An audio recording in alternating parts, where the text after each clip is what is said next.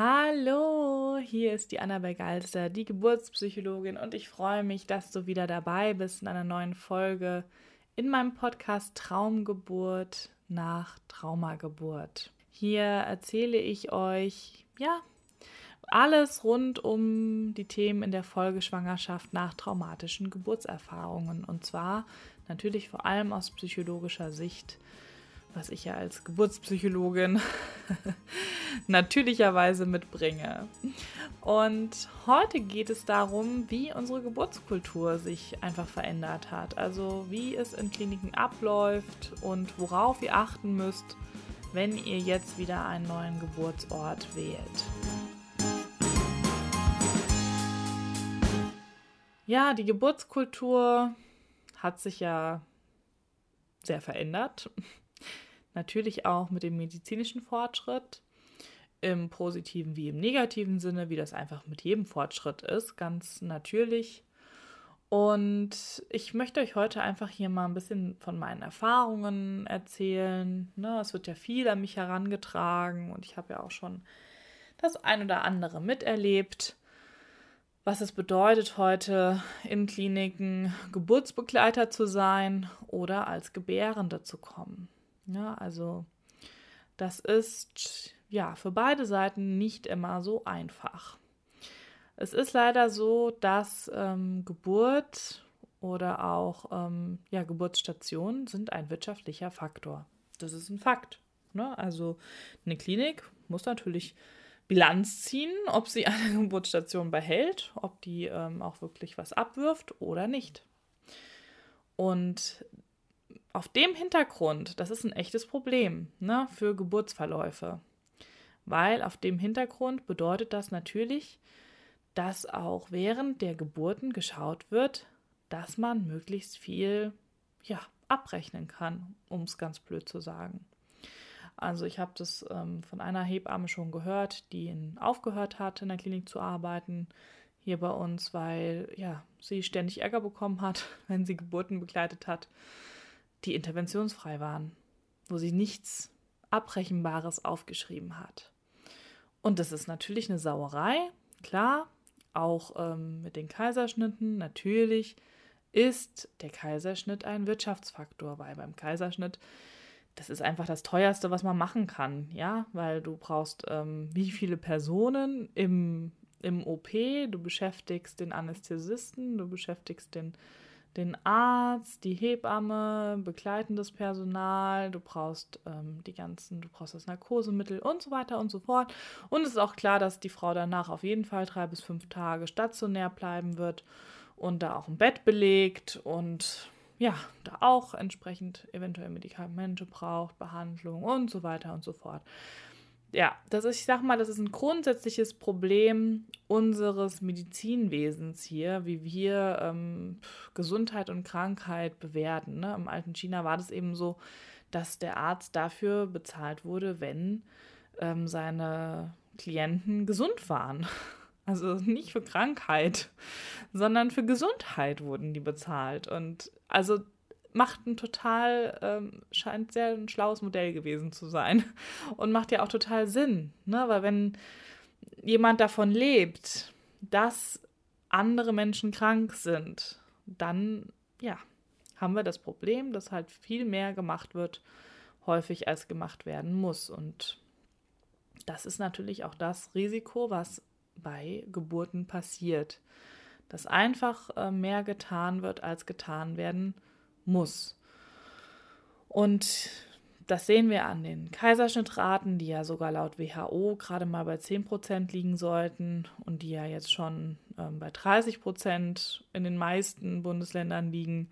Es gibt aber auch natürlich wieder Regionen, wo es noch weit drüber geht, tatsächlich. Also total verrückt, ja. Und damit sind wir als Deutschland, als Land nicht mal der Spitzenreiter. Ne? Also es gibt ja auch Länder, die noch weit höhere Kaiserschnittraten haben. Und mm, wenn man sich das einfach so bedenkt, ja, kann man sich auf jeden Fall ärgern und aufregen und ähm, muss einfach damit rechnen, dass wenn man zur Geburt in eine klassische große Klinik geht, dass diese Faktoren alle natürlich angewendet werden. Also die werden alles anwenden, was sie anwenden können. Und gleichzeitig ne, herrscht natürlich überall Personalmangel. Das heißt, die Betreuung durch Hebammen ist ähm, ja marginal vorhanden bis gar nicht. Und das macht denen ganz viel Stress. Das führt natürlich dazu, dass die auch viel mehr tun, weil sie sind schon nicht dort im Zimmer, also muss irgendwas getan werden, weil sonst könnte man ja danach sagen, ähm, dass sie da irgendwie falsch gehandelt haben. Das heißt, dass dann auch so Dauer-CTG und so weiter, was wissenschaftlich überhaupt nicht belegt ist, dass es irgendeinen Vorteil hat gegenüber einem in regelmäßigen Abständen abhörenden CTG. Ne, ist auch ganz wichtig, das zu wissen, dass die Geburtshilfe im Grunde komplett frei von wissenschaftlich fundierter Medizin arbeitet. Ne, das haben wir nicht nur in der Geburtshilfe, das haben wir natürlich auch in, an anderen Stellen in der Medizin. Das ist ganz häufig so. Aber da finde ich das, ich finde es einfach wahnsinnig, ähm, es ist schon spannend. Ne? Also Dinge, die als selbstverständlich hingestellt werden in den Kliniken, müsst ihr immer hinterfragen, weil das kann sein, dass in der Klinik, die 30 Minuten entfernt woanders liegt, das schon wieder alles ganz anders ist. Und das finde ich das total Spannende, weil ich das immer wieder erlebe, dass die Frauen kommen und sagen, ja, aber das muss gemacht werden oder das ist so. Und wenn sie sich dann auf die Suche machen und dann stellen sie fest, okay, äh, das ist da so, aber das ist nicht überall so. Ne? Und jetzt gerade auch wieder, jetzt Corona-Zeit, ähm, haben wir das auch ganz stark. Da treffe ich immer wieder darauf, dass ähm, manche Kliniken da ganz hart ihre Linie fahren und an anderen Kliniken wird ähm, ja, individuell auch geschaut, Kosten-Nutzen-Abwägung. Ne? Will ich danach eine traumatisierte Frau haben, die dann ja auch eine Belastung fürs Gesundheitssystem ist? Oder kann ich das irgendwie auffangen, ohne ein hohes Risiko für das betreuende Personal einzugehen? Und deswegen lohnt es sich wirklich, es lohnt sich, die Kliniken abzuklappern und wirklich gut hinzuhören, weil auch natürlich die Infoveranstaltungen sind Verkaufsgespräche und da können die einem alles erzählen. Die können sagen, dass die bonden, die können sagen, dass sie ähm, darauf achten, dass das Baby bei der Mama ist und dass sie natürliche Geburten ähm, begleiten. Aber die Zahlen sprechen ja dann für sich. Also zu schauen, zum Beispiel, wie ist die Kaiserschnittrate, ähm, Saugglocke, Zange, ne? All diese Geburten, geburtshilflichen Dinge, die dann eingesetzt werden müssen, wie viele PDAs machen die, wie viele Einleitungen und so weiter und so fort. Kann man sich alles mal an Zahlen anschauen und dann sieht man, ob eine Klinik wirklich ähm, eine natürliche Geburt präferiert oder nicht. Und gerade, weil ich vermute, dass ja hier auch viele Frauen in den Podcast hören, die ja schon einen Kaiserschnitt haben, ähm, gibt es ja auch ganz äh, viel ja, falsche Informationen darüber, wann auf jeden Fall wieder ein Kaiserschnitt stattfinden muss. Ne? Also in der einen Klinik sagt man dann, ja, auf jeden Fall muss das wieder ein Kaiserschnitt werden und in der anderen Klinik sind das aber nochmal, die gucken sich das viel spezifischer an und sagen, naja, wenn die Indikatoren stimmen, dann können wir eine natürliche Geburt begleiten. Und das sind ja dann schon wieder ganz andere Voraussetzungen. Ähm, zum Thema Geburt nach Kaiserschnitt kann ich euch auf jeden Fall von der Ute Taschner das Buch empfehlen, Meine Wunschgeburt. Da beschreibt die das, sie ist nämlich auch Ärztin, auch wirklich ganz ähm, wissenschaftlich und so, dass man das auch versteht und ähm, ja, kann dann wirklich gut für sich recherchieren, in welcher Klinik das wie gehandhabt wird. Und ich sage immer, ne, also bei einer Geburt, das ist ja nicht, da geht es ja jetzt nicht um irgendwas, sondern das, das ist, ja, die Geburtserfahrung ist einfach verdammt viel wert. Und ich meine, das brauche ich dir jetzt nicht zu erzählen. Du hörst hier rein, weil du hast schon die Erfahrung gemacht und du siehst, was das mit deinem Leben, mit dir als Frau, mit deiner Familie, was das alles, was das für Auswirkungen hat. Also es geht hier nicht um irgendwelche blöden Wünsche oder darf ich, darf ich mir das wünschen oder ist das, ähm, ist das irgendwie doof oder mögen die mich da nicht, sondern das geht ja um deine Rechte. Ne? Also du hast ja auch Patientenrechte. Die kennen die Ärzte leider nie gar nicht so genau. Das ist ein großes Problem auch in der Geburtshilfe. Das heißt, das, das Thema ne, der, der guten Aufklärung, das findet schon häufig gar nicht statt, dass die auch über Medikamente richtig aufklären, was das bedeutet, ne, was das für Nebenwirkungen oder Folgeerscheinungen oder oder. Also ich weiß nicht, wie oft ich schon gehört habe, auch wenn ich gewusst hätte, dass das die Nebenwirkungen hat, dann hätte ich das nicht genommen. Ne? Also, und das ja, ist eigentlich eine Selbstverständlichkeit, aber aus irgendeinem Grund ähm, gehen Ärzte häufig davon aus, dass eine Gebärende ja sowieso nicht zurechnungsfähig ist und dann nichts erklären müssen oder dem Partner das nicht erklären müssen. Also ja, da haben wir eine riesen äh, Aufklärungslücke auch ne? Ähm, zwischen Arzt und der Frau oder der Hebamme und der Frau, weil heute werden noch Darmschnitte gemacht ohne Vorankündigung, was ja eine totale Sauerei ist. Also wenn ich hier draußen rumlaufe und irgendjemand in den Arm schneide, er würde mich anzeigen. Ne, das ist Körperverletzung. Und, ähm, und es gibt immer noch Hebammen, die meinen das gut, weil ähm, wenn sie das der Frau jetzt vorher sagen, dann hat die ja unnötig Stress oder Angst. Aber ich meine, es ist ja nicht mal irgendwo, sondern das ist wirklich im Intimbereich und ähm, ja, ist ein ist einfach ein absolutes No-Go. Der Kristellergriff ist auch so ein Thema, müsste man sich mal anschauen. Es gibt wirklich Kliniken, die verwenden den wie, pff, keine Ahnung, das gehört einfach zu einer Geburt dazu, was undenkbar ist. Ne? Also in meinen Kreisen, also alle, alle Menschen, die sich mit natürlicher Geburt auseinandersetzen oder wie man traumasensibel Geburten begleitet, schlagen die Hände über den Kopf zusammen, dass überhaupt dieser Kristellergriff noch angewendet wird. Das ist also diese Methode, wo sich dann der Arzt oder die Hebamme oder alle drei oder wie auch immer auf den Bauch der Frau legen und das Baby rausdrücken. Ne? Also mit wirklich mit Gewalt. Mit Gewalt das Baby rausdrücken. Und ja, das hat natürlich Folgen, ne? weil es ist ähm, nicht schön um es äh, mal gelinde auszudrücken. Und ich bin mir sicher, dass es hier einige Frauen gibt, die das jetzt hören und sagen, ja, ja, das ist mir auch passiert und ähm, da ein Lied drüber singen können. Ja, also diese Daten ne, kann man abrufen, kann man auch bei der Klinik dann abfragen, wie die damit umgehen, weil ähm, in der Geburtsstatistik ist es so, dass ähm, die Kliniken alles als natürliche Geburt ähm, in die Statistik bringen, was vaginal entbunden wurde. Ich sage entbunden, ne? Ich mag das Wort entbinden nicht.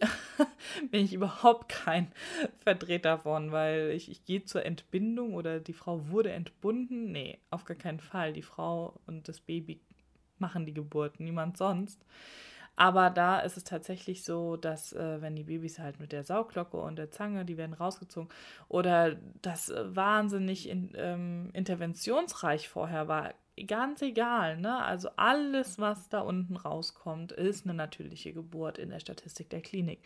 Und das muss man sich immer bewusst machen.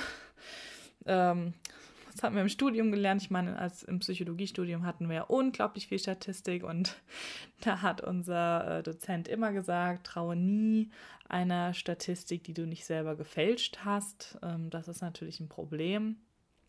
Aber wenn du diese Faktoren eben alle kennst, was da so mit reinfällt, ne? Also guckst du die natürlichen Geburten an, guckst du die Sauglocken, Zangengeburten und so und dann ähm, siehst du ja das Verhältnis, ne? Auch. Ja, und ähm, also im Grunde finde ich immer, es ist eine Lose-Lose-Situation, weil die Hebammen sind unglücklich, jedenfalls die meisten sind mit dieser Arbeitssituation unglücklich. Die können nur noch irgendwie Bildschirme angucken, dass sie irgendwie CTGs im Blick haben, haben vielleicht pro Stunde zehn Minuten pro Frau um da mal so reinzuspringen und mal zu gucken, ob alles in Ordnung ist. Ähm, da passieren natürlich dann auch blöde Sachen, weil sie zum Beispiel gerade nicht in den Nebenraum gehen konnten, ähm, wo das Baby, was geboren wurde, ähm, vielleicht gerade wirklich Hilfe gebraucht hätte. Und ähm, ja, die Familien sind unglücklich mit der Situation, weil sie nur noch technisch oder medizinisch betreut, aber gar nicht mehr psychologisch und mental betreut werden. Die Ärzte haben irgendwie die ganze Verantwortung übernommen, obwohl die Hebammen weisungsbefugt sind. Ne, ist auch interessant. Aber es ist so, ich habe es selber schon erlebt, äh, die, die, da kommt der Arzt ins Zimmer und ähm, alle werden einen Kopf kleiner. Also ist einfach Fakt. Ne? Da kann man sagen, äh, du willst den Arzt nicht im Raum haben. Wenn er da rein will, kommt er rein. Und der hat dann das Sagen oder die hat dann das Sagen. Ganz klar. Und das ist, ähm, ja, es ist keine gute Entwicklung. Für den Arzt und die Ärztin ist es ja auch doof. Die hat die ganze Verantwortung. Die muss denen noch allen sagen, was sie wie tun sollen. Ähm, ja, also es ist irgendwie, ich weiß nicht. Am Ende geht da keiner so richtig als Gewinner bei raus. Und klar, in Fällen, wo wir das Medizinische brauchen, ist es wunderbar. Dann sind wir alle froh und glücklich und dass wir das so haben und dass der Kaiserschnitt mittlerweile äh, so gut verläuft, ähm, dass Mama und Baby dabei nicht mehr sterben. Das ist ja auch, hat ja auch länger gedauert, bis das so war. Der Kaiserschnitt, der wäre früher nicht so angewendet worden wie heute, weil da sind einfach noch viel zu viele bei gestorben. Und trotzdem ist es so, das ist halt wie so eine Waage, ne? Und ähm, sobald wir zu viel von der Medizin nehmen in die Geburt, wenn eben eine Geburt einen guten Verlauf hat, ne? also einen medizinisch guten Verlauf, psychologisch kann ja nochmal was anderes passieren, dann braucht man aber eine psychologische Betreuung und keine medizinische, dann kippt das Ganze. Und dann haben wir eine, haben wir eine schlechte Geburtsverlauf, weil wir zu viel medizinisch ähm, invasiv gearbeitet haben. Und ja, das ist das, wo ähm, viele Kliniken gerade nicht mit klarkommen. Die kriegen das nicht ausbalanciert. Und da sehe ich ein Riesenproblem. Nicht nur ich, da sehen ganz viele ein Riesenproblem. Und deswegen kann ich euch einfach nur raten, schaut euch wirklich gut an, wo ihr zur Geburt hingeht. Wie ist da die Haltung? Sind die sympathisch? Sind die schon unsympathisch? Ähm, es gibt einfach Kliniken, da weiß man, da geht man nicht hin, wenn man ähm, nichts hat. Also bei uns ist es eben hier auch, die HSK in Wiesbaden, da weiß man, da geht man halt nicht hin, wenn man, also wenn man nicht sowieso schon irgendwie ganz viele Schwangerschaftskomplikationen und Risiko in einem großen Ausmaß oder so hat, ne?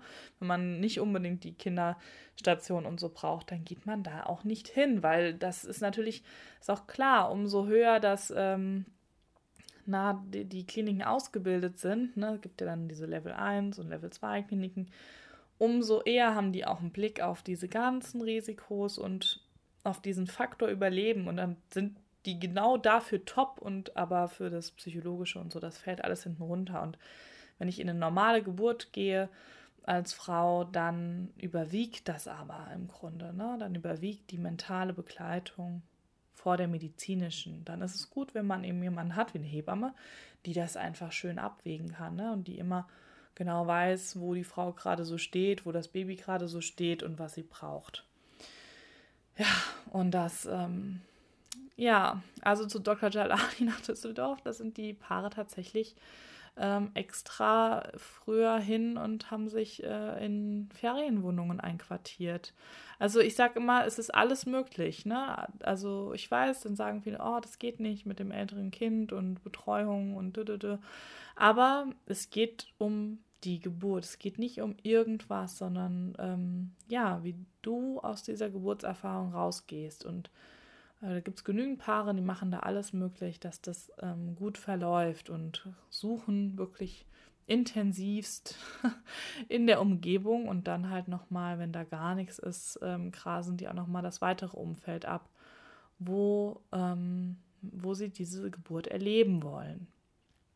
Und mittlerweile gibt es ja auch einige ähm, Kliniken, die einen, Gehe einen Hebammengeleiteten Kreissaal haben. Das bedeutet, neben dem normalen Kreissaal gibt es einen Kreissaal, wo keine Ärzte rumlaufen, wo nur die Hebammen sind. Und natürlich sortieren die da ja auch bei der Aufnahme wieder aus, so wie im Geburtshaus auch. Da gibt es ja auch ähm, Kriterien, ähm, bei denen die eben nicht aufnehmen für eine Geburtsbegleitung.